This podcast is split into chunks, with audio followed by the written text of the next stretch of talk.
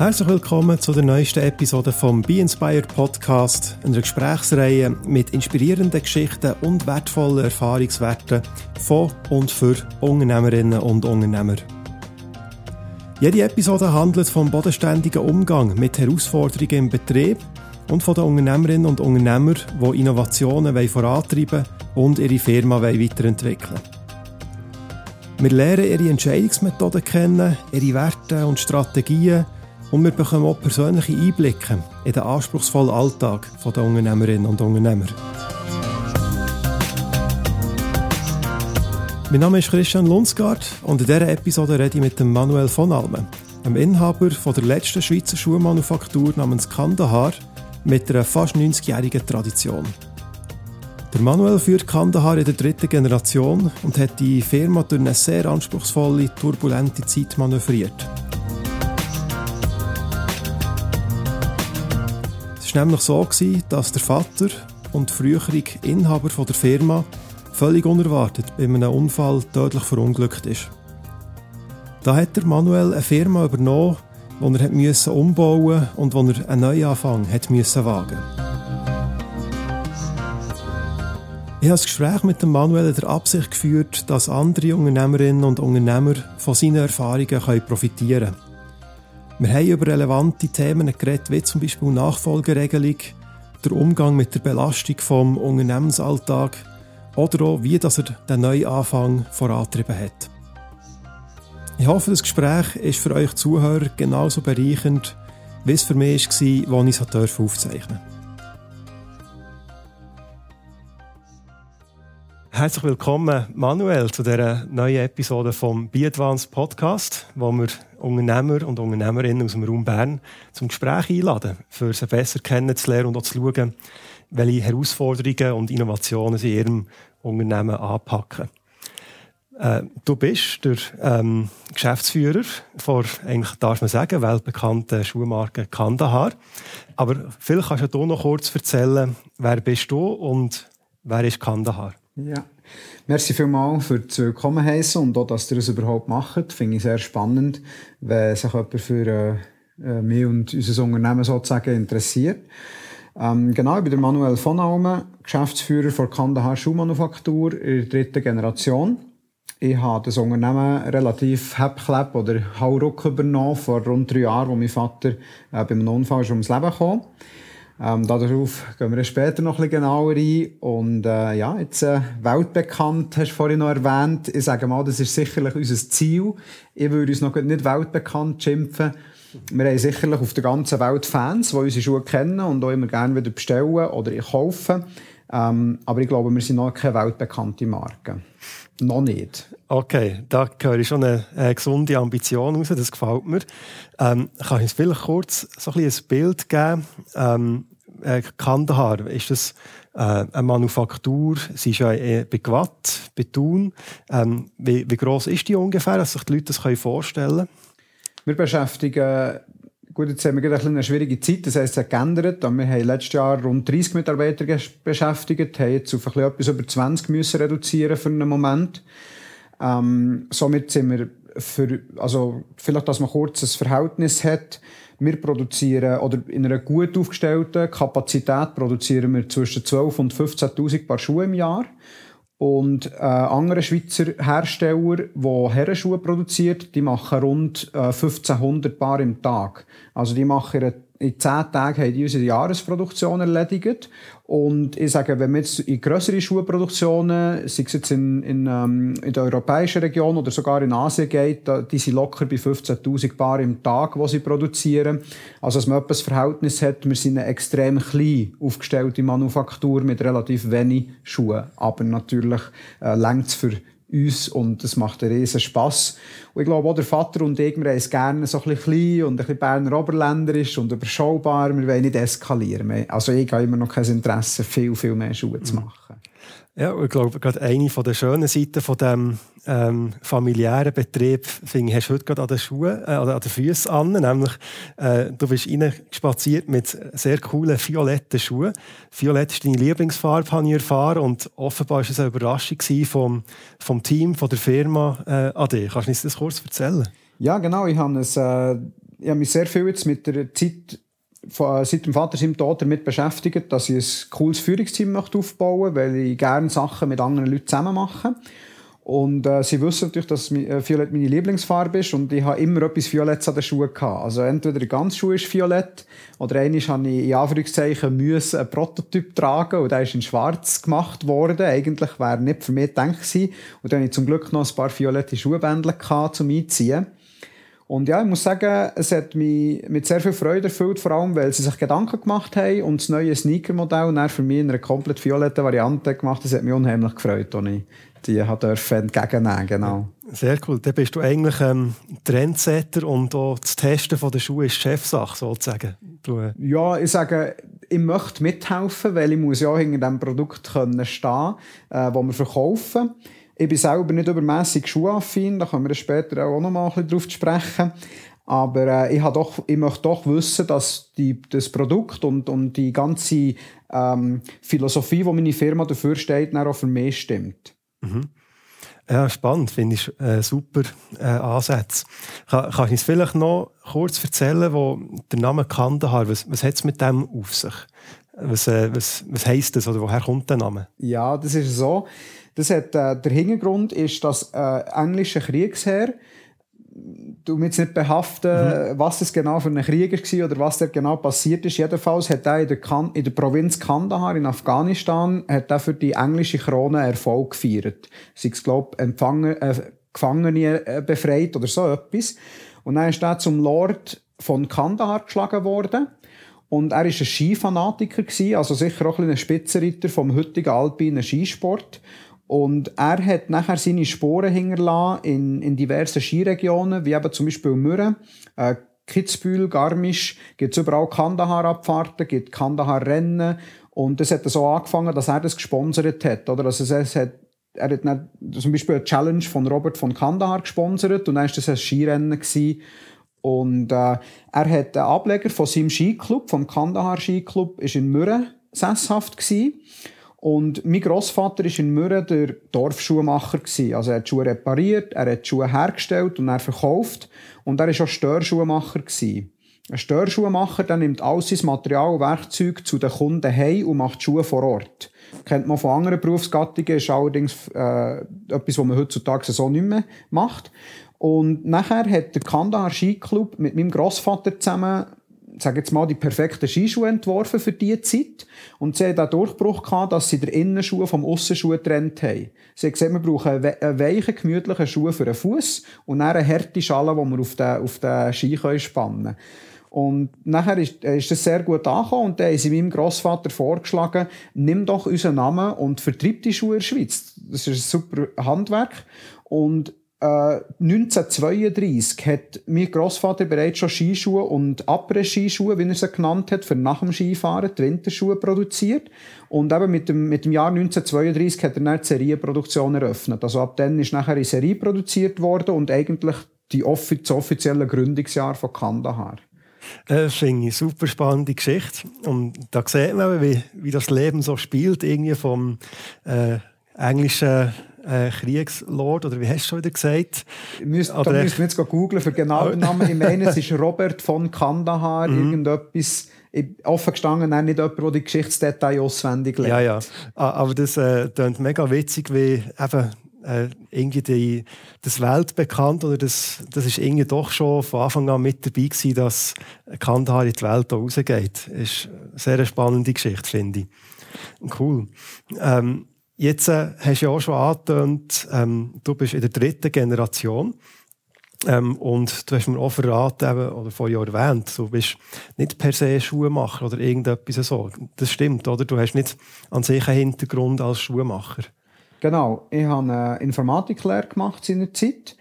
Ähm, habe auch gemerkt, dass mich die Informatik nicht übermäßig interessiert, weil es mir wie zu, ich habe einen zu kleinen Teil an einem zu grossen Kuchen ausgerichtet und es hat mich irgendwie nicht gelustet, habe die Lehre fertig gemacht und eigentlich ja, seit 15 Jahren her, ziemlich nach der Lehre angefangen, bei, bei Kandahar zu arbeiten, als Verkaufsinnendienst, Verkaufsaußendienst später, dann Verkaufsleiter.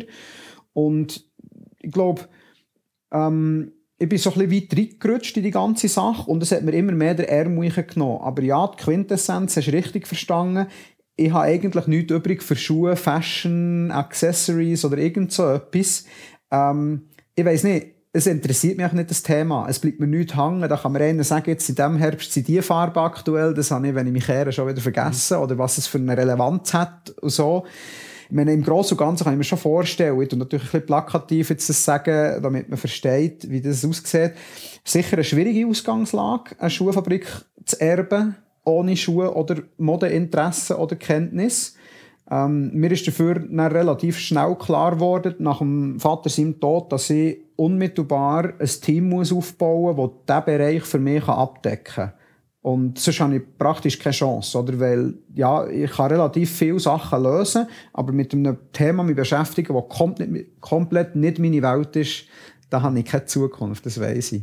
Das ähm, äh, finde ich sehr interessant. Was ist denn das, was du gesagt hast? Ähm, trotzdem, ich will Kandahar weiterführen. Theoretisch hätte ich schon können sagen du, ähm, betrifft mich nicht, interessiert mich nicht, aber etwas hat ja gleich gepackt, sozusagen. Ja, ich habe vorhin erwähnt, dass ich so ein bisschen wie reingerutscht bin. Ich glaube, das ist das beste Stichwort. Ich habe angefangen wirklich nur mit dem ganz Blotten. Also nicht zuerst habe ich im Verkaufsinnendienst gekauft. Und äh, dann äh, ist unser Aussendienstmitarbeiter in die Pension gegangen, dann zumal. Hat der Vater gefragt, ob ich Lust hätte, Verkaufsaußendienst. Dann habe ich es einfach gemacht, ohne zu überlegen, ohne Ausbildung. Relativ viele Fehler auch gemacht. Ähm, habe sofort müssen und dürfen korrigieren. Er hat mir eine Zeit lang auch einen Coach gegeben, wo ich zeitweise ein bisschen Sachen fragen konnte. Und dann hat er immer bei den Generalversammlungen oder Aktionärsversammlungen hat er gesagt, äh, wenn mir jemals etwas passiert, dann müsste die Firma sofort verkaufen, der hat keine Chance weiterzuführen. Das war immer seine Aussage, so abschließendes Wort noch oder irgendetwas, hat er immer gesagt, wenn irgendetwas ist, ja nicht weiterführen, sofort verkaufen.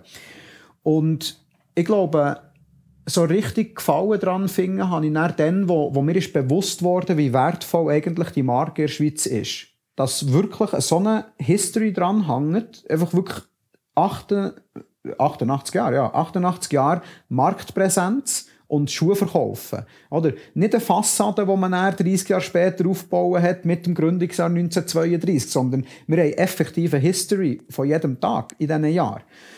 Und das hat mich einfach faszinieren. Und dann bin ich etwa zwei Jahre vor dem Vater seinem Tod bin ich mal zu ihm und habe gesagt, du, Papi, jetzt habe ich schon so viele Sachen von dir nach dies nachher übernommen, das, was mich interessiert hat. Für den Verkauf habe ich mich interessiert, ein bisschen etwas für die Mitarbeiterführung, Marketing und so weiter.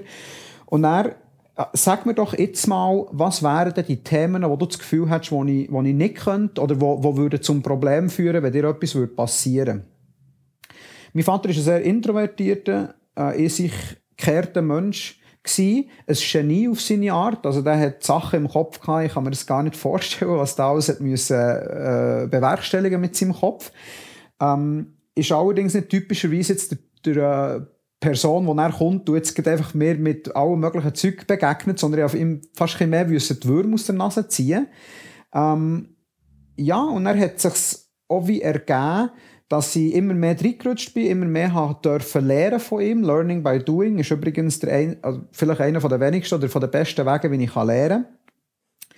Und er ist einfach noch das Thema, ich kann keine Schuhe kreieren oder modellieren. Das ist noch so ein bisschen im Raum gestanden. Ähm, ja, aber ich glaube, so rein vom Prinzip her habe ich mir einfach gesagt, ich möchte die Marke nicht kaputt gehen. Und eben, wie man dafür auch noch merkt, dass ich, wegen Geld habe ich es nicht gemacht, sonst hätte ich verkauft, es wäre deutlich einfacher gewesen und rentabler. Aber für mich ist ich, ich habe gefunden, komm, ich will wenigstens alles probieren, bevor ich die mhm. Marke, lala, was auch immer damit passiert. Ja. Oder passiert wäre. Jetzt ist ja nicht mehr das Thema, aber ja, habe ich gesagt, da bin ich wirklich reingerutscht und habe dann gesagt, jetzt lustet es mich, zeig, zeig mir, was ich noch lernen muss und nachher ja, das, das willst du nicht einfach aufgeben, sozusagen, die Marke. Das, ähm, das verstehe ich sehr gut.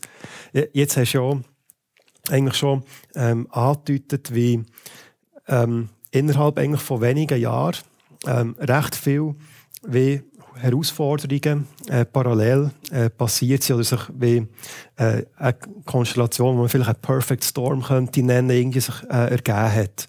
Ähm, zum einen natürlich auf persönlicher Ebene, du hast es erwähnt, der, der Tod von deinem Vater. Er ist äh, verunglückt in den Ferien, glaube ich, oder? Gleitschirmabsturz, ja. Genau. Ähm, das hat natürlich eine Kaskade ausgelöst, auch wie, eben, wie tut man den Betrieb vielleicht äh, umstellen oder wie muss man da reagieren.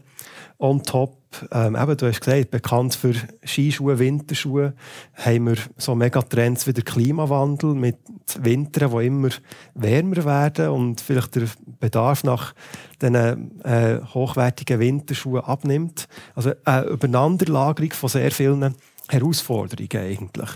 Und in diesem Gespräch hier, und in dieser Podcast-Reihe geht es ja darum, eben wie, wer sind die Unternehmerinnen und Unternehmer, die mit solchen Herausforderungen müssen umgehen müssen und mit was für Innovation oder Reaktionen versuchen sie, die nachher wieder zu meistern oder eben Lösungsansätze zu entwickeln. Ähm, und könntest uns vielleicht mal ähm, so ein bisschen durchführen, sagen wir jetzt mal, angefangen mit der, äh, mit der Klimathematik, wo man vielleicht sagen betriebswirtschaftlich, hat, haben die Winter jetzt einen starken Einfluss gehabt. Du hast mir gesagt, im Winter 2016, 2017 hat sich angefangen abzeichnen. Kannst du uns da vielleicht mal durchführen?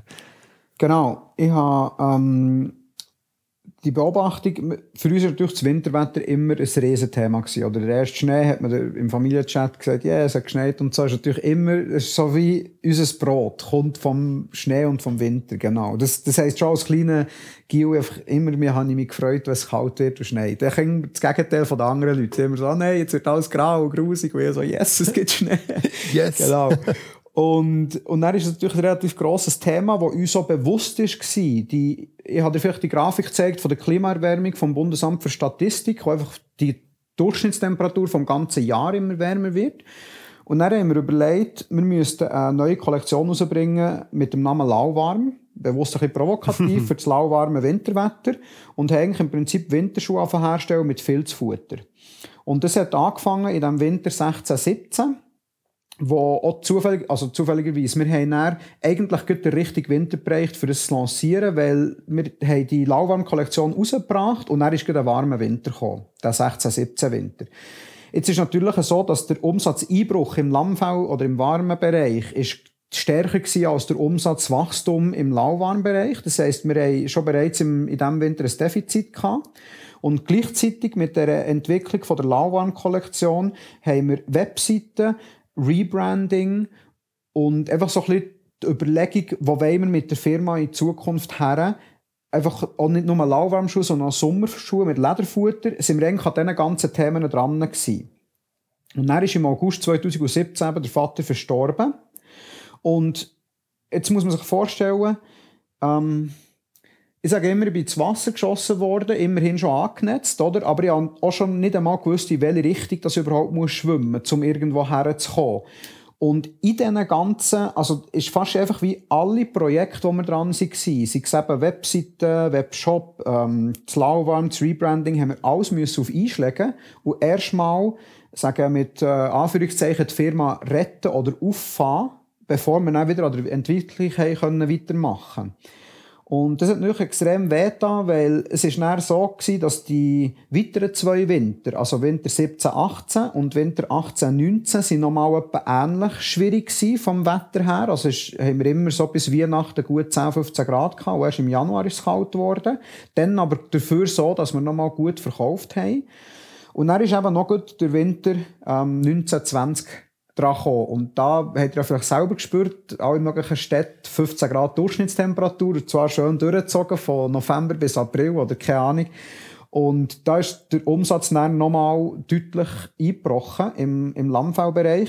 Und jetzt ist natürlich so, wir hätten eigentlich schon lange ein Rebranding nötig, wir hätten eigentlich schon lange einen Webshop nötig, wir hätten schon lange neue Produkte nötig. Und dem Vater seit Tod hat das alles wie verunmöglicht, wenn wir zuerst mal die Firma retten müssen Genau. Und jetzt sind wir so da, dass wir so ein bisschen auf Kohle hocken, weil wir extrem viele Probleme schon bereits jetzt gelöst haben und bereits zünftig viele Herausforderungen können, ähm, äh, bewältigen Genau, jetzt sind wir natürlich gespannt, was passiert, weil ja, wir sind noch nicht wirklich so, dass wir können sagen wir können zurücklehnen und einfach vorwärts mhm. machen.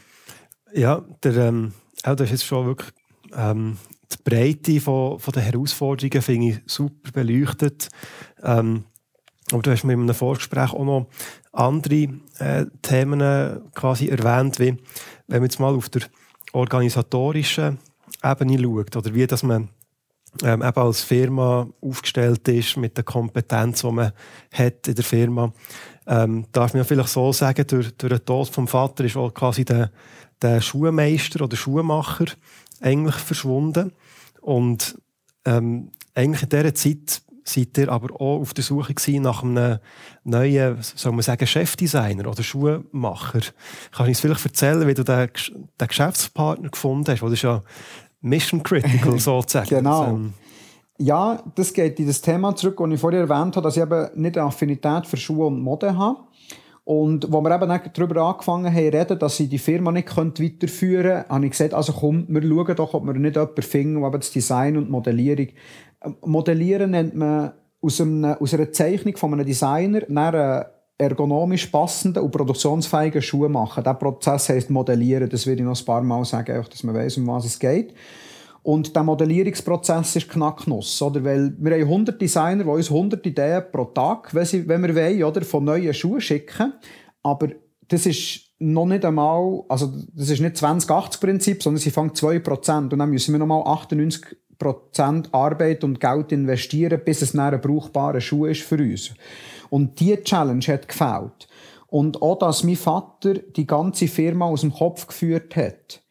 Ähm, zum Beispiel als, als Erklärung, dass man sich das vorstellen kann, wir haben jemanden der hat 17 Jahre Maschinen bedient.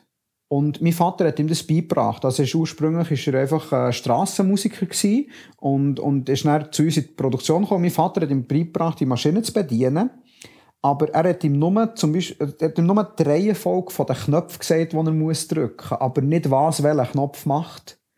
Oder jetzt hätten wir es mal so weit gehabt, also vielleicht ein Jahr nach dem Vater seinem Tod, dass wir mal einen Schuh hätten zweckbastelt, dass wir jetzt den produzieren können.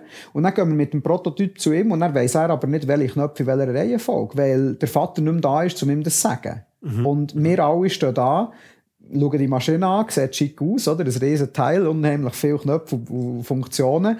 Und die Person, die 17 Jahre daran gearbeitet hat, ich habe ein Mindset gehabt, der kann uns sagen, wenigstens anhaltsmässig, was man muss beachten muss. Aber nein, es ist Glückssache, dass die Schuhe gut rauskommen. Und die, äh, sagen wir mal, die Tatsache ist sehr, sehr schwierig gewesen. Und das ist, hat sich durch den ganzen Betrieb weitergezogen. Also, wir hatten einen Zuschneider gehabt, der Leder geschnitten hat, seit gefühlten 20 Jahren oder sogar noch länger. Und da ist mindestens dreimal im Tag der Vater fragen, ob das das richtige Leder für diesen Schuh ist. Also, mein Vater hat nicht ein System aufgebaut, dass er weiss, in den meisten Fällen, welches das richtige Leder ist, sondern er hat dreimal pro Tag die Frage beantwortet, ob es das richtige Leder ist. Und genau, das ist so ein bisschen die, die Schwierigkeit wo, von dieser Führung, die mein Vater aufgebaut hat. Und dann haben wir eben probiert, so einen Designer oder eine Designerin zu suchen und einen Modelleur. Vielleicht ist manchmal ist beides in einem, manchmal ist es besser, es macht es jemand anderes. Der eine versteht etwas vom Schuhmachen und der andere etwas vom Design ja, und dann haben wir einfach halt, würde mal sagen, drei Kandidatinnen und Kandidaten mal probiert. So ein bisschen Schnuppergespräche haben manchmal schon gelenkt oder auch kurze Anstellungen oder so Zusammenarbeiten, Projekte, wo man einzelne Sachen entwickelt hat, dass man gemerkt hat, es geht nicht oder es, die Chemie ist nicht gleich oder die zwei nicht auf der gleichen Bühne. Und ja, und dann ist eine weitere, ähm, also dann haben wir eine Bewerbungsrunde für es ist das gewesen, Spedition und, und ähm, Verkaufsinnendienst und Spedition, so Lagerist auch noch ein bisschen, Lageristin. Und dann haben wir eine Bewerbung bekommen von einem ähm, Fashion Design Student, Abgang, der Master in Fashion Design gemacht hat und jetzt, glaube acht Jahre lang für grosse Medienhäuser, also Tamedia oder Axel Springer und äh, inzwischen, ich glaube, ähm, Admeira und so weiter, oder haben sich schon wieder getrennt, aber auch für die grossen Medienhäuser ins Rad verkauft hat und hat sich mit uns zwar auf das, ist durch unser Job ins Rad aufmerksam geworden, aber hat sich dann spontan beworben, einfach als Designer und, und, ähm, und was auch immer, dass man ihn dafür einsetzen kann. Mit, dem, mit der Erklärung, er hat zu wenig Kreativität in seinem Job. Er macht es zwar gut und ist erfolgreich mit einem Inseratverkauf, aber es fehlt ihm weit Kreativität. Ja, dann haben wir ihn eingeladen, ein Bewerbungsgespräch gehabt. Und dann habe ich so gesagt zum Vater, du, wenn, wenn ihr beide noch Zeit habt, hockt doch ein bisschen an das CAD. Das ist das Zeichnungsprogramm, das wir brauchen, um die Schnittmuster der Schuhe zu modellieren. Eben. und, und dort mal schauen, ob der die gleiche Sprache redet. Dann haben sie das gemacht. Sie haben etwa zwei Stunden nachher an diesem Computer gehockt. Und dann haben wir äh, der Mariano Sulmoni zurück ins äh, Besprechungszimmer begleitet und dann sind der Vater und ich in sein Büro und haben so ein bisschen gesagt, ja, was, was meinst du? Und dann meint er so, ja, das ist ein junger, aufgestellter Typ, den finde ich cool, der weiss, von was man redet und macht Spass, mit dem können wir das machen. Ich habe das Gefühl, dem kann ich das beibringen. Und ich gesagt, ja, das ist ja super. Komm, dann gehen wir doch gleich rein und schauen, ob wir mit ihm so mündlich bereits schon ein bisschen den Arbeitsvertrag ins Vater schlagen. Dann haben wir das gemacht haben uns geeinigt. Bin auch so ein bisschen, auch ein bisschen durchblicken. Ich habe gesagt, wir werden dir sicher nicht den Lohn können zahlen, ob früher bei diesen Verlagshäusern plus noch Provision und Bonus hast verdient, oder? Weil wir mehr Privatwirtschaft und KMU sind. Ähm, dafür brauche ich die aber langfristig gesehen. Das heisst, es gibt dann vielleicht eine Geschäftsleitermöglichkeit oder eine, oder eine Beteiligungsoption. Und äh, haben wir das mal so bewenden, haben uns eigentlich mit Handschlag auf die Anstellung geeinigt ab 1. September vom 2017. Und dann ist, äh, sie, ist der äh, Mariano noch in die Ferien und mein Vater ist dann auch in seinen letzten Ferien, sage ich, weil er im Mitte August eben gestorben ist. Und dann habe ich Mariano in seinen Ferien angerufen und gesagt, du, jetzt ist etwas ganz anderes. Wir haben einen mündlichen Arbeitsvertrag abgemacht auf einer Basis und jetzt ist mein Vater gestorben. Jetzt äh, muss ich wissen, möchtest du die Firma mit mir langfristig weiterführen? Weil, wenn ich den nicht habe an meiner Seite, kann ich nicht jetzt die Firma retten und jemanden wie den noch suchen. Das heisst, entweder wir sagen, wir machen das zusammen und gehen durch, oder du sagst Nein und dann werde ich einen Verkauf ins Auge fassen, weil ich wusste, dass ich das, das hätte ich nicht geschafft, das auch noch, oder? Und dann hat er gesagt, mal, äh, finde ich zwar schade und alles, klar, Beileid und so, aber äh, interessante Challenge. Dann ist am 1. September gekommen, ich habe ihm alles mögliche Zeug auf den Tisch gelegt, wo ich keine Ahnung davon hatte. Er hat gesagt, viel Glück, wir sehen uns in einer Woche wieder, bis dann bin ich auch beschäftigt, oder? äh, und es hat wirklich super angefangen, er hat die Sachen in die Hand genommen, hat probiert, dem Vater seine Gedanken nachzuvollziehen, hat unmittelbar mit dem Einkauf angefangen, mit so ein bisschen die Produktion überschauen und, also ich sage wirklich, er hat einen grossen Teil dazu beigetragen, dass Kandar heute noch so dasteht, weil, eben, wie gesagt, ich habe gewusst, dass wenn ich niemanden habe in diesem Bereich, dann kann ich nicht alles andere auch noch machen. Mhm. Ja. Äh, es klingt für mich, als wäre ähm, in dieser Übergangszeit, äh, jetzt haben wir viel über Herausforderungen geredet und jetzt sind ein paar Jahre vergangen und ihr alle angepackt und seid auf mega gutem Weg. Äh, was, es klingt für mich so, als wäre es in diesen Jahren jetzt stark darum gegangen, dass man ähm, wie, ähm, Verantwortung ähm, und Fähigkeiten, Kompetenzen wie tut wirklich auf äh, die Leute verteilen, anstatt dass quasi so wieder der Patron hast, der irgendwie alles nur in seinem Kopf hat, dass es wie ein Teil von der Nachfolgeregelung auch ist, dass man sagt, ähm, die Führung muss sich auf, aufteilen quasi auf ein Führungsteam, wo die Leute eben nicht nur wissen, wie, sondern auch warum äh, sie etwas machen und man mehr Eigenverantwortung gibt und so. Was würdest du so sagen, ähm, von, so wie prinzipiell oder von der Essenzen her, wie hat er die Transformation nachher eben geschafft? Was, was sind da die Lösungsansätze gewesen, jetzt rückblickend? Ja, ist eine gute Frage und ein interessantes Stichwort mit der Nachfolgeregelung, weil, als der Vater gestorben ist, ist mir klar gewesen, ich möchte die Firma nicht so führen wie er. Erstens mal habe ich Geduld für gewisse Themen wie er. Zum Beispiel Maschinen hat er selber geflickt oder eben die ganze Schuhmodellierung und das ganze Design hat er selber gemacht. Ich habe die Geduld dazu nicht, das habe ich, habe ich gewusst. Und dann habe ich gefunden, wenn ich ja, und das ist ja für mich eine langfristige Erkenntnis, oder? Ich habe nicht das Gefühl gehabt, dass ich drei Jahren verstehe ich alles von Schuhen, bin der Fashion Design Spezialist und so. Ich habe gewusst, ich möchte mich gar nicht mit diesen Themen befassen. Und dann habe ich mir dann so als Mindset überlegt, dann muss ich aber auch einen Teil von meiner Firma bereit sein abzugeben. Weil ich kann ja nicht zu viel Weckli also gut, viel Weckli ist immer ein gefährlicher Ausdruck für mich, aber ich, ich kann ja nicht jemanden quasi verpflichten, mir zu helfen, die Firma über Wasser zu halten ähm, aber nachher alles für mich behalten Für mich geht das Mindset nicht auf, oder? Weil man geht zusammen durch, durch schwierige Zeiten, dafür genießt man aber auch zusammen die guten Zeiten. Und das muss ja wie, es kann ja nicht sein, als ein Geschäftsleiter genießt die guten Zeiten und wenn es dann schwierige Zeiten gibt, muss sein Team oder seine Angestellten müssen dann durch die schwierigen, dass er die guten wieder geniessen kann. Das geht für mich einfach von der Psychologie her schon gar nicht auf. Und dann habe ich, mir halt, habe ich gesagt, ja, dann mache ich das so, dass ich ein Führungsteam aufbaue, wo für mich auch bereits schon der erste Schritt an die Nachfolgeregelung ist mit dem Gedanken, dass sie allen diesen Personen Verantwortung in ihren Bereichen möchte abgeben inklusive einen Teil, sie, da können sie dann auch selber sagen, sei es in Form von Bonus, sei es in Form von Beteiligung, sei es in Form von eben Anteil oder was auch immer, bin ich offen für alles, vom, vom Erfolg und der Firma mitgeben, dass sie merken, wenn ich hier arbeite, bleibe und das gut mache, dann habe ich in fünf bis zehn Jahren äh, einen Anteil an einer eigenen Firma. Und dann braucht man natürlich auch Leute, die das Mindset verstehen. Oder? Weil, ja, wenn jetzt einer mit mir Lohnverhandlungen führt und der versteht nicht, was, ich, was er in Zukunft sich kann erarbeiten kann, wenn es gut kommt, dann wird er rauslaufen und sagen, das ist ein gittiger Sieg, bei dem muss ich nicht bügeln, oder? Und genauso habe ich gewusst, um das überhaupt aufzubauen, muss ich schon mal die richtigen Leute finden. Und dann habe ich die Bewerbungsgespräche einfach so aufgebaut, dass ich immer gesagt habe, schau, ich kann dir eigentlich im Prinzip zu wenig Lohn zahlen als angemessen. Das weiss ich. Wir sind schwierige Zeiten, Privatunternehmen sowieso, oder? Dafür bin ich bereit, dich an der Firma zu beteiligen.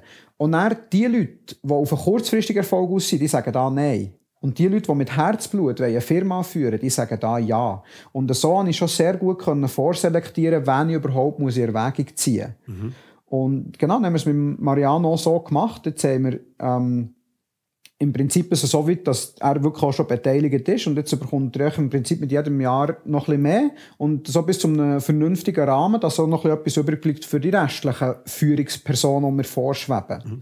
Jetzt bin ich ein bisschen ausgeschweift, jetzt um den Kreis zu schließen, ist ursprünglich auch ein bisschen um die Nachfolgeregelung gegangen. Ich habe mir gesagt, ich brauche ein in sich selbstständiges Team, das dann auch das Recruiting von einzelnen Personen wieder machen kann, wenn jemand wegfällt habe natürlich beim Vater das krasseste Beispiel selber am eigenen Leib erlebt, oder? Und habe gefunden, ich möchte eine Firma, die das übersteht.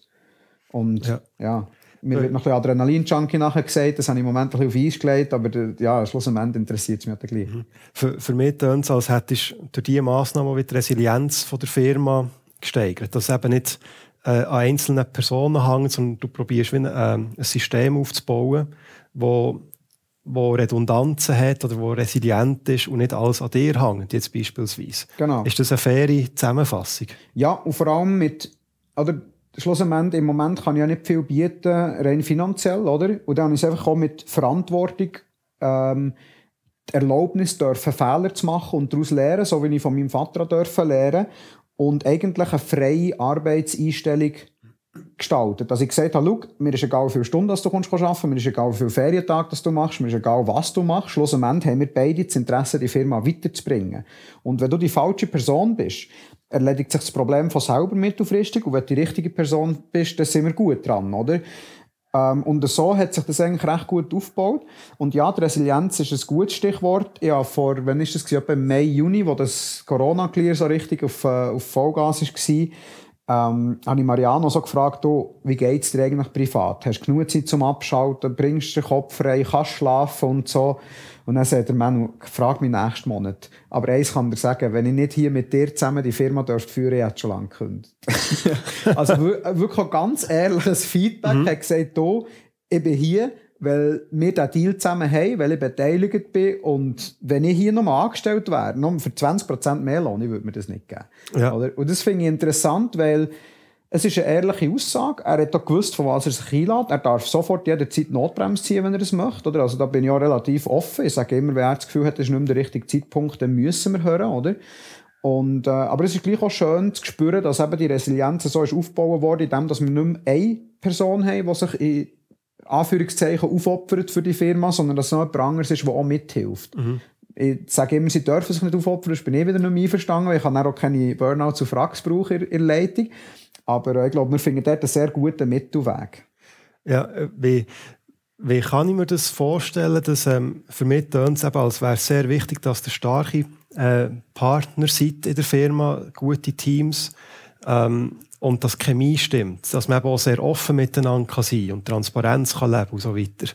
Wie, wie aufwendig ist es für, für dich oder vielleicht auch, was hast du aus diesem Prozess heraus gelernt, die Leute zu finden und halt vielleicht auch zu gehen, wo eben die Chemie nicht stimmt oder wo, wo, wo man eben nicht die starken Partnerschaften kann bauen kann. Was hast du aus diesem Prozess heraus gelernt, rückblickend?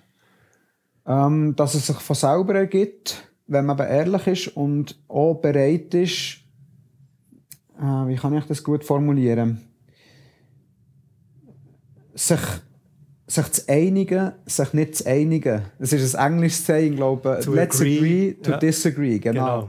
Genau. Und ich glaube, das ist interessant, weil ich kann sagen, dass ich zum Teil auch Leute müssen, ja, entlassen ist das falsche Wort. Ich, ich müssen Stellen ersetzen, die eben zum Beispiel schon 20 Jahre super loyal und, und hervorragende Arbeit haben geleistet, sie aber die Transaktion zu meinem Führungsstil auch wie nicht verstanden haben.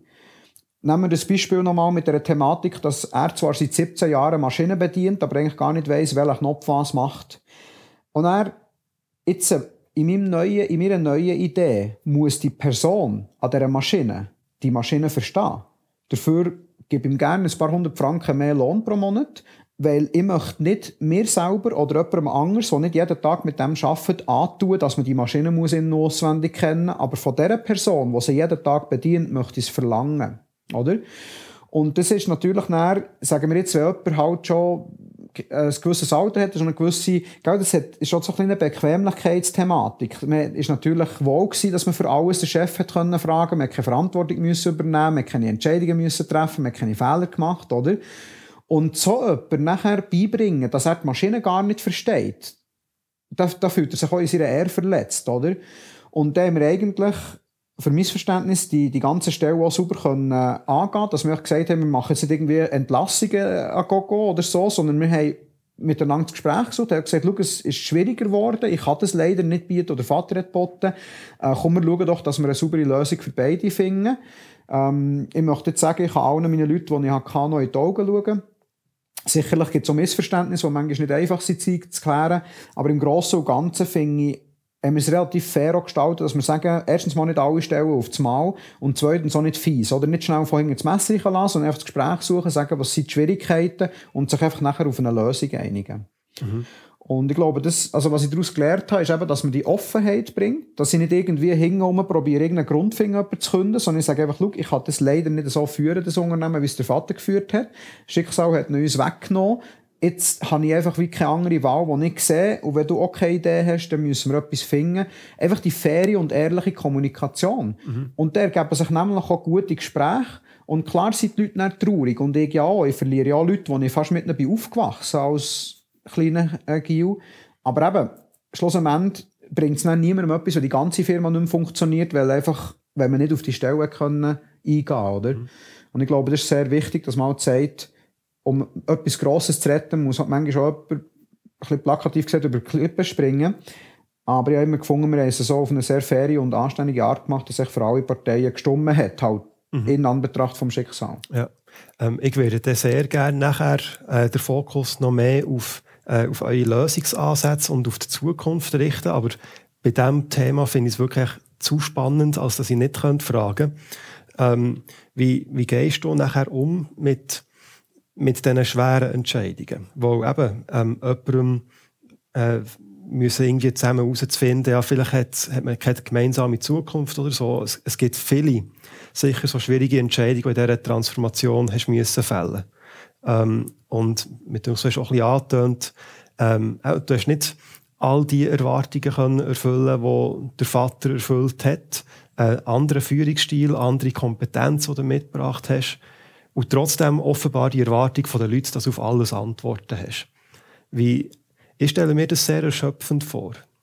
Wie, wie ist es dir da ergangen, weißt, auch persönlich, als Unternehmer? Als Gut, ich glaube, das absolut Wichtigste war mein Mindset an dem Tag, wo der Vater abgestürzt ist und ich mich entschieden habe, mit Mariano die Firma weiterzuführen, habe ich einfach gesagt, es ist in meinen Augen eine unlösbare Aufgabe.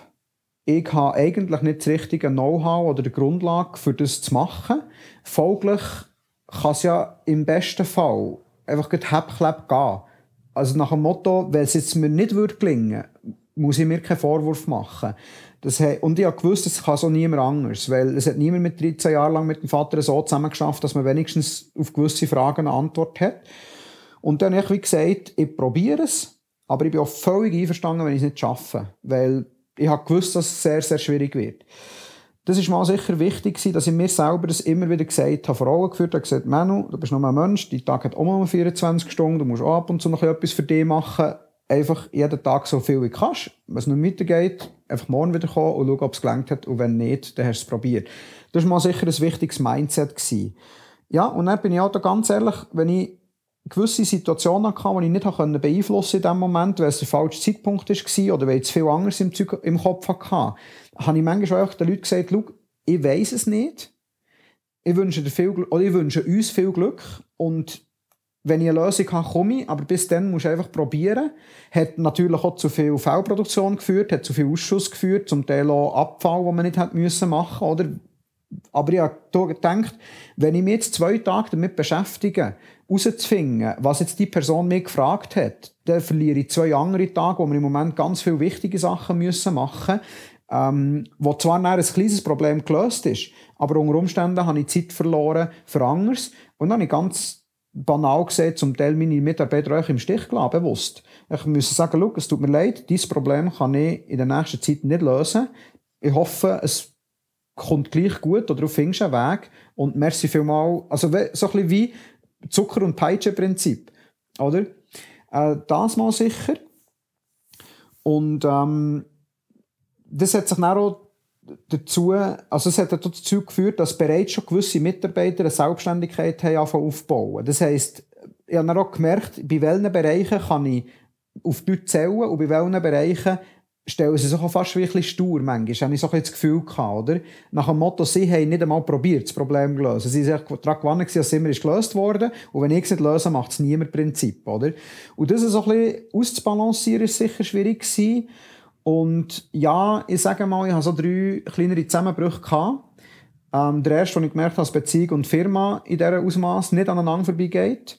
Ähm, habe ich einfach gesagt, im Moment muss ich die Firma retten, Beziehung kann ich später wieder Auge fassen, aber es hat mich viel Energie und Kraft gekostet. Äh, das Zweite war, wo mir wirklich klar geworden ist, dass eben meine Leute nicht wissen, wie die Maschine funktioniert, sondern nur in welchen Reihenfolge Knöpfe drücken. Genau, und äh, die dritte, ein bisschen schwierigere, oder die, die schwierigere Episode war jetzt, wo, ich, wo, ich, wo mir nicht klar war, wie schlimm sind jetzt die ganzen Krisen wie Corona und warme Winter und so. Was hat das wirklich für einen Impact?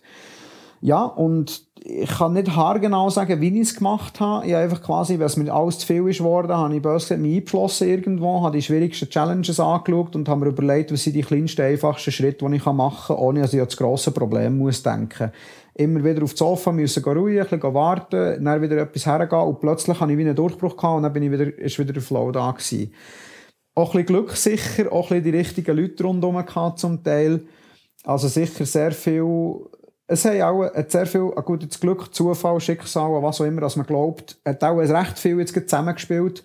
Doch auch, neben der Pechsträhne, die wir vorhin hatten, dass wir überhaupt nicht so weit sind wie wir sind mhm. ich, ich kann mir gut vorstellen, dass dir quasi wie gestärkt aus dieser Überlagerung von, von Krisen oder von Turbulenzen rausgeht. Ähm, wo den Eindruck habe ich auch, dass ähm, du es irgendwie auch gut geschafft hast, äh, Abwägungen richtig zu treffen oder Prioritäten zu setzen und so weiter. Hast ähm, rückblickend irgendwie ähm, vielleicht mal zum Ende, wo, wo, wie ist das passiert oder wie, wie bist du in das hineingewachsen vom Informatiker, der kein Schuhgen hat, zum Geschäftsführer von einer Schuhmarke, der jetzt äh, sehr gut positioniert ist, zum, zum wieder durchstarten nach einer heftigen Transformation. Wie, wie ist das gegangen irgendwie? Ja, es ist eine Frage, die ich relativ viel gestellt bekomme. Mir selber ich auch stellen, weil eine Informatikausbildung, die hat sicher nicht gelangt. Ähm, so eine kleine Klammerbemerkung ist, ich war früher ein relativ intensiver Gamer und es hat so ein äh, Multiplayer-Online-Spiel gegeben, World of Warcraft und ich habe da eineinhalb Jahre lang mit meinem Bruder zusammen ein äh, Team bis zu 50 Leute geleitet und, also im Game, man nimmt das sehr ernst, das ist ähnlich wie ein Job oder eine Firma. Und ich habe das Gefühl, meine, äh, viel von meinen Führungsfähigkeiten, von meinen Umgangsfähigkeiten mit Menschen, kommunikativ, diplomatisch und so weiter, habe ich aus World of Warcraft effektiv die, ja, die eineinhalb Jahre Erfolgsgeschichte, was wir dort äh, hatten, der Brüder und ich. Und er, ganz klar, und ein ganz grosser Punkt ist, eigentlich ist mein Vater ein bisschen mein Meister gewesen und hat mir eben alles Learning by Doing. Oder ich konnte mit einer Geschäftsidee irgendwie einem versoffenen Silvesterabend das Gefühl gehabt, wir müssen irgendein Luxusauto kaufen und das vermieten. haben wir dann auch gemacht, hat sogar auch funktioniert. Das ist vielleicht eine Story für ein anderes, für ein anderes Gespräch. Und, und, das, und das habe ich alles mit ihm dürfen. Oder er hat quasi gesagt, schau, ich habe die und die Idee, das wäre die Investition, so ist es geplant, hier habe ich etwa Zahlen, die ich mir ausgedacht habe, was meinst du? Und dann hat er gesagt, ja, schau, hier, hm, denke ich, du bist noch zu günstig dran oder so, hat mir geholfen, das ein bisschen zu tunen. Mhm. Hat mir dann auch geholfen, die Verträge sauber aufzubauen und alles, dass ich das eigentlich machen konnte. Und wenn es schief gegangen ist, hat er mir auch geholfen, die Geschäftsidee wieder aufzulösen und, und mit einem blauen Auge davon zu kommen. Mhm. Äh, und ja, eigentlich muss ich sagen, ich eigentlich auch meine, meine Fähigkeiten heute World of Warcraft und meinem Vater zu verdanken.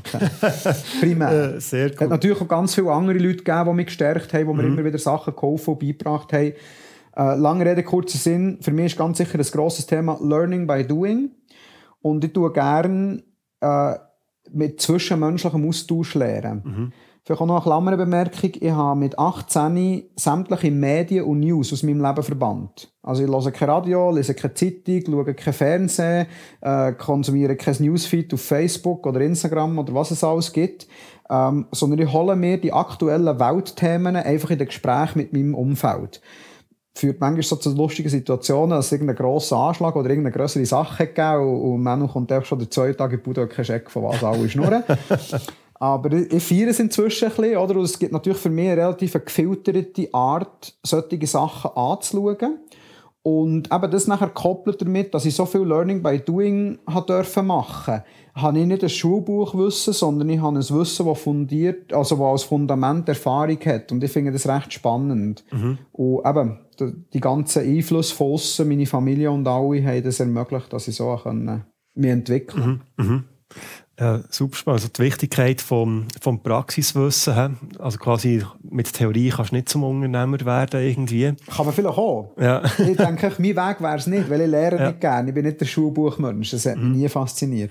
Ja, okay. So. Ähm, Jetzt, jetzt werde ich definitiv, obwohl es immer spannend ist und wir immer noch weitere Fragen sind, kommen doch einmal noch, so wird vielleicht noch mal der Fokus auf ähm, ein paar Lösungsansätze ähm, richten. Äh, etwas, ich habe das Glück gehabt, dass ich dich auch in der Manufaktur besuchen und dann hast du mir dort ähm, eben, deine Lösungsansätze quasi sie kann man ja wie vielleicht unterteilen auf Produktebene, wo ihr eben an neuen Schuhen beispielsweise arbeitet, aber eben organisatorisch. Aber das haben wir geredet, wie Verantwortung und Partnerschaften aufbauen, ähm, Nachfolgeregelung, all diese Geschichten. Und als ich jetzt nachher bei dir in der Manufaktur war, hast du mir ähm, einen weiteren Lösungsansatz von dir gezeigt nach äh, Concept Shoes. Mhm. Ähm, und da hat mich eigentlich mega umgehauen. Wirklich, äh, jetzt noch, wenn man mich sehen ein riesen Grinsen im Gesicht, weil ich so, ähm, eigentlich muss man schon von einem Kunstwerk reden. Und mir, ich, ich komme jetzt darauf zu sprechen, weil ich auch finde, dass vielleicht ist der Schuh auch ein gutes Symbol eigentlich für, wo dir jetzt steht.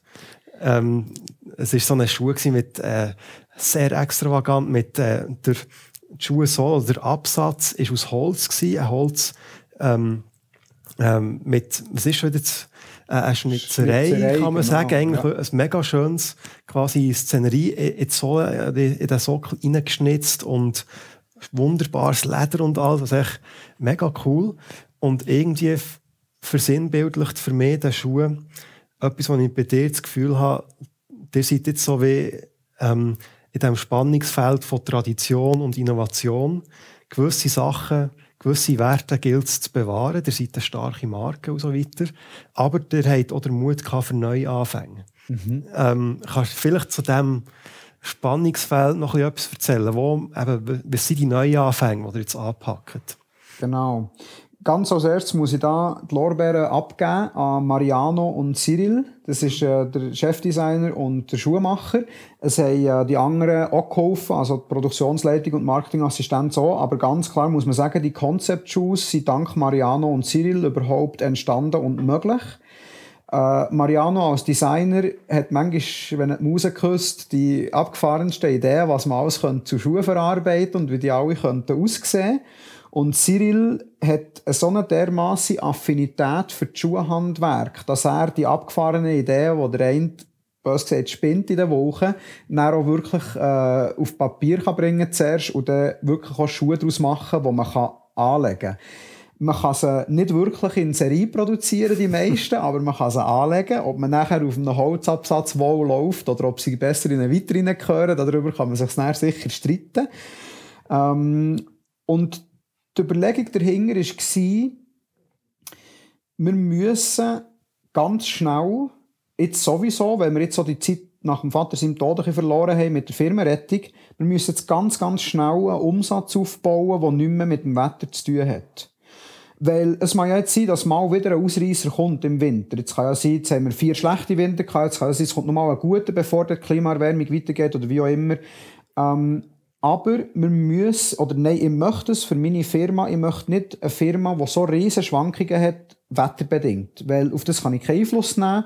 Ähm, gut, es entwickelt sich zufälligerweise noch gegen uns. Es hätte vielleicht auch in die andere Richtung können losgehen Und nachher habe ich gesagt, und, und dann habe ich mit dem, mit dem Team einfach gesagt, Leute, wir müssen irgendetwas finden, um Bekanntheit zu schaffen in etwas, das nichts mit Lammfellfutter und mit kaltem Wetter zu tun hat.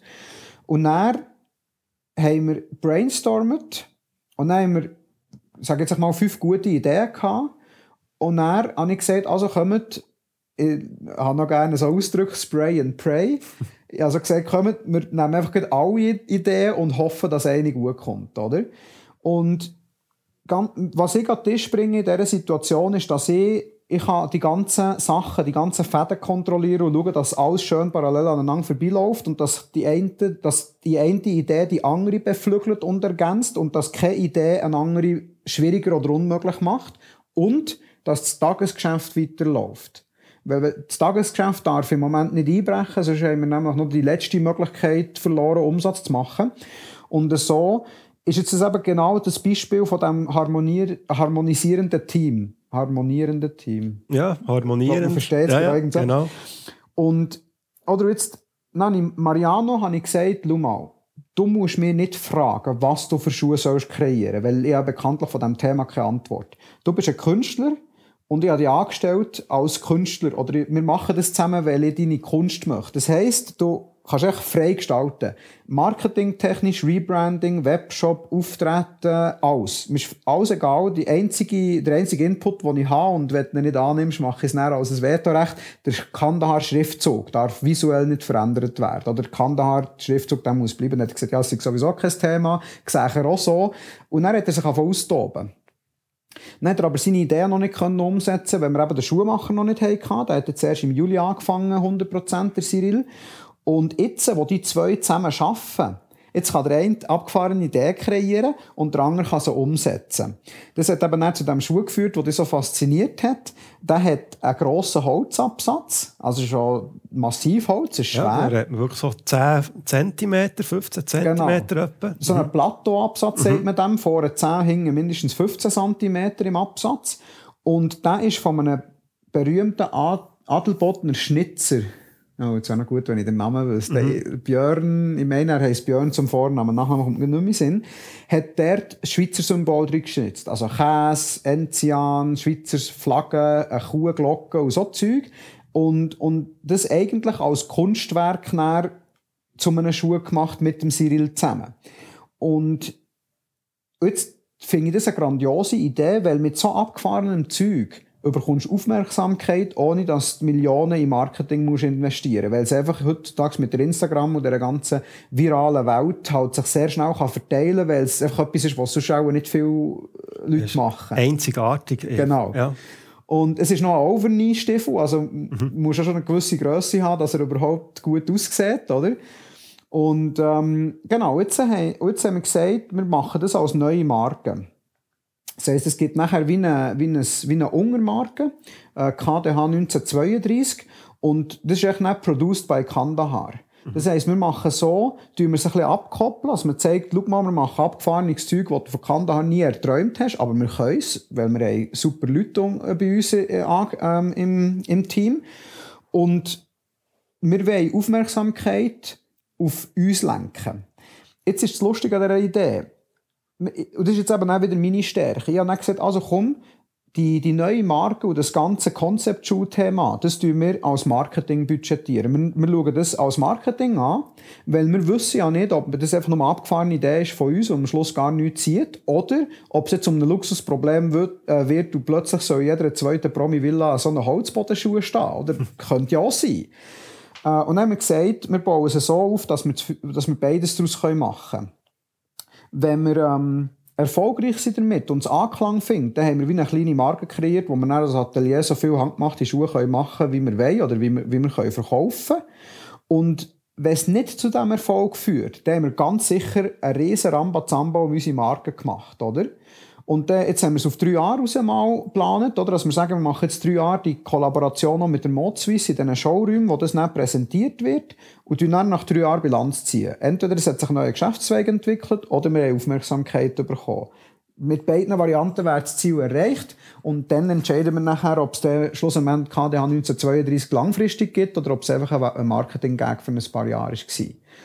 Und weißt, wie kann ich was für mich jetzt als psychologisch, also Psychologie ist mein Hobby, was für mich extrem wertvoll ist, die positive Energie, die in der Firma entsteht durch die Konzeptschuhe. Du einfach herholen und sagen, komm, wir jassen völlig abgefahrene Schuhe raus, die noch niemand hat gesehen, oder?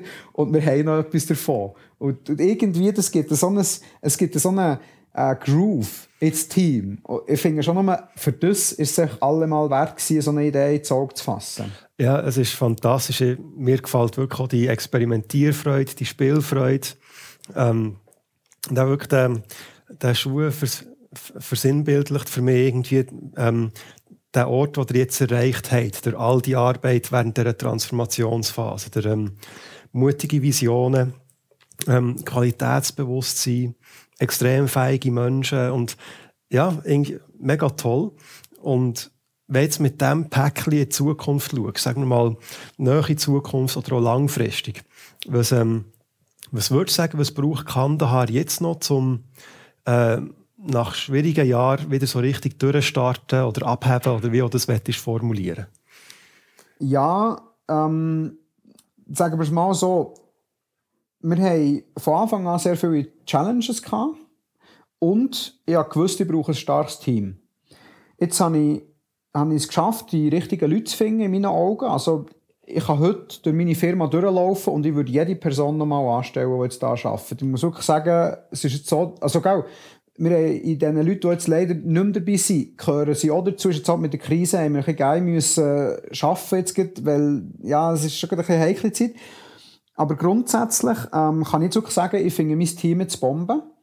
Und ich weiss, dass es gut ist, weil wir schon sehr, sehr viele Challenges in-house gelöst haben. Wir verstehen jetzt die Maschine inzwischen. Also, die Probleme, die ich vorhin gesagt habe, niemand weiss, wie die Maschine läuft. Wir verstehen sie sicher noch nicht zu 100%, aber mal 80%. Und das ist schon mehr als, mehr als die halbe Miete. Ähm, andere Challenges mit eben qualitativen Schwierigkeiten, die wir zeitweise noch hatten, oder eben plötzlich hat niemand mehr gewusst, welchen Leim das man für welche Sohle muss einsetzen muss, weil das nicht wirklich auch irgendwo ist, äh, zu Vater geschlagen gewesen. Und jetzt äh, haben wir ein super Team, viele Challenges gelöst und coole Zukunftsvision. Aber wir fahren finanziell halt mit der angezogenen Handbremse, ja, weil wir halt einfach nicht Kapazität haben zum Investieren. Rein als Geschäftsmann bin ich nicht der Typ, der jetzt auf Investorensuche geht und irgendwelche grossen Zahlen auf den Tisch legt von Millionenwachstum und ich weiß nicht, wie lange noch alles das, weil ich möchte eigentlich die Firma, ah, es gibt doch so ein schönes Wort, selbstständig oder natürlich wachsen. Hm, organisch genau, wachsen. Genau, bingo, ja. organisch wachsen. Merci vielmal. Weil da ich ja keine Ahnung von Schuhen habe, dem ganzen Zeug, kann ich ja nicht sagen, wir drücken jetzt in die Richtung und sind dann der erfolgreich. Deswegen haben wir das Spray-and-Pray-Prinzip mit vielen Ideen und wir schauen dann, wo zieht es und gehen dann dort weitermachen. Und genau deswegen kann ich auch nicht wirklich eben einem hergehen und sagen, schau, ich verspreche dir die Rendite oder ich kann dir das auszahlen oder was auch immer. Ich glaube, man braucht fast wie Leute, die mit Herzblut Interesse haben und vielleicht sagen, sie wollen sich beteiligen, investieren, was auch immer. Also wir sind für alles offen. Ähm, ob wir es dann schlussendlich nächstes Jahr brauchen, kann ich noch nicht sagen. Da muss sich sicher auch Corona noch ein bisschen weiterentwickeln, um das zu wissen. Aber ganz sicher äh, würde es fegen, wenn wir die Handbremse könnten lösen und ein bisschen mit der grösseren Kelle anrühren in der ganzen Innovation. ein Thema, wo wir äh, noch nicht wirklich äh, gross auf eingegangen sind, weil so ein bisschen vergessen hat zu beantworten. Äh, ein ganz grosser Punkt ist auch, wir produzieren auf einem relativ altmodischen Niveau. Mhm. Das heisst, wir könnten sehr viel Arbeitsschritte und Zeit einsparen, wenn wir nur neue Maschinen für die Schuhproduzenten würden einkaufen oder könnten einkaufen, oder? Und das nervt natürlich. Du weißt, hier könntest du viel Zeit und Energie und somit natürlich auch Geld sparen, aber du kannst die Maschine nicht leisten, die du brauchst, um es umzusetzen, oder?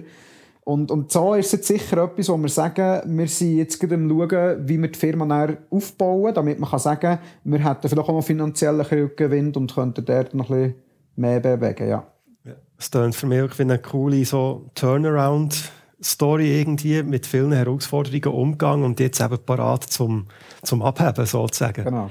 Intern sagen wir manchmal schon mit einem Lächeln, wir sind eigentlich ja ein Startup mit 88 Jahren Tradition. Sehr cool. Oder wir eigentlich weiss niemand so recht, was machen, wie es in einem Startup üblich ist. Wir haben ja immer wieder neue Gespräche und bewegen uns in andere Richtungen. So das Pivot-Prinzip, das du bei Startups ja auch viel hast. Ähm, aber wir haben 88 Jahre Tradition. Das ist auch eine sehr interessante Ausgangslage. Äh, ich finde, das ist ein ähm, fantastisches Schlusswort. Äh, ich finde, das war ein mega tolles Gespräch. Gewesen. Merci auch vielmal für deine Offenheit und all die Einblicke. Es ist, hat mega gefällt.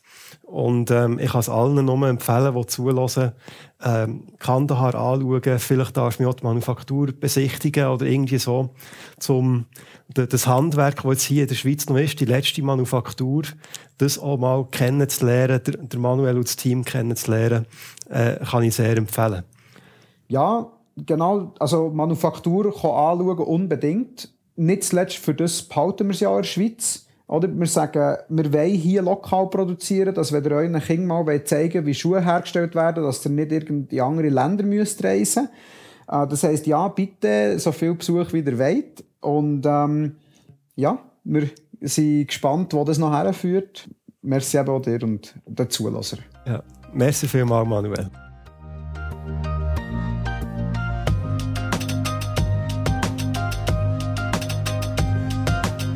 Damit sind wir am Ende dieser Episode vom Be Inspired Podcast angekommen.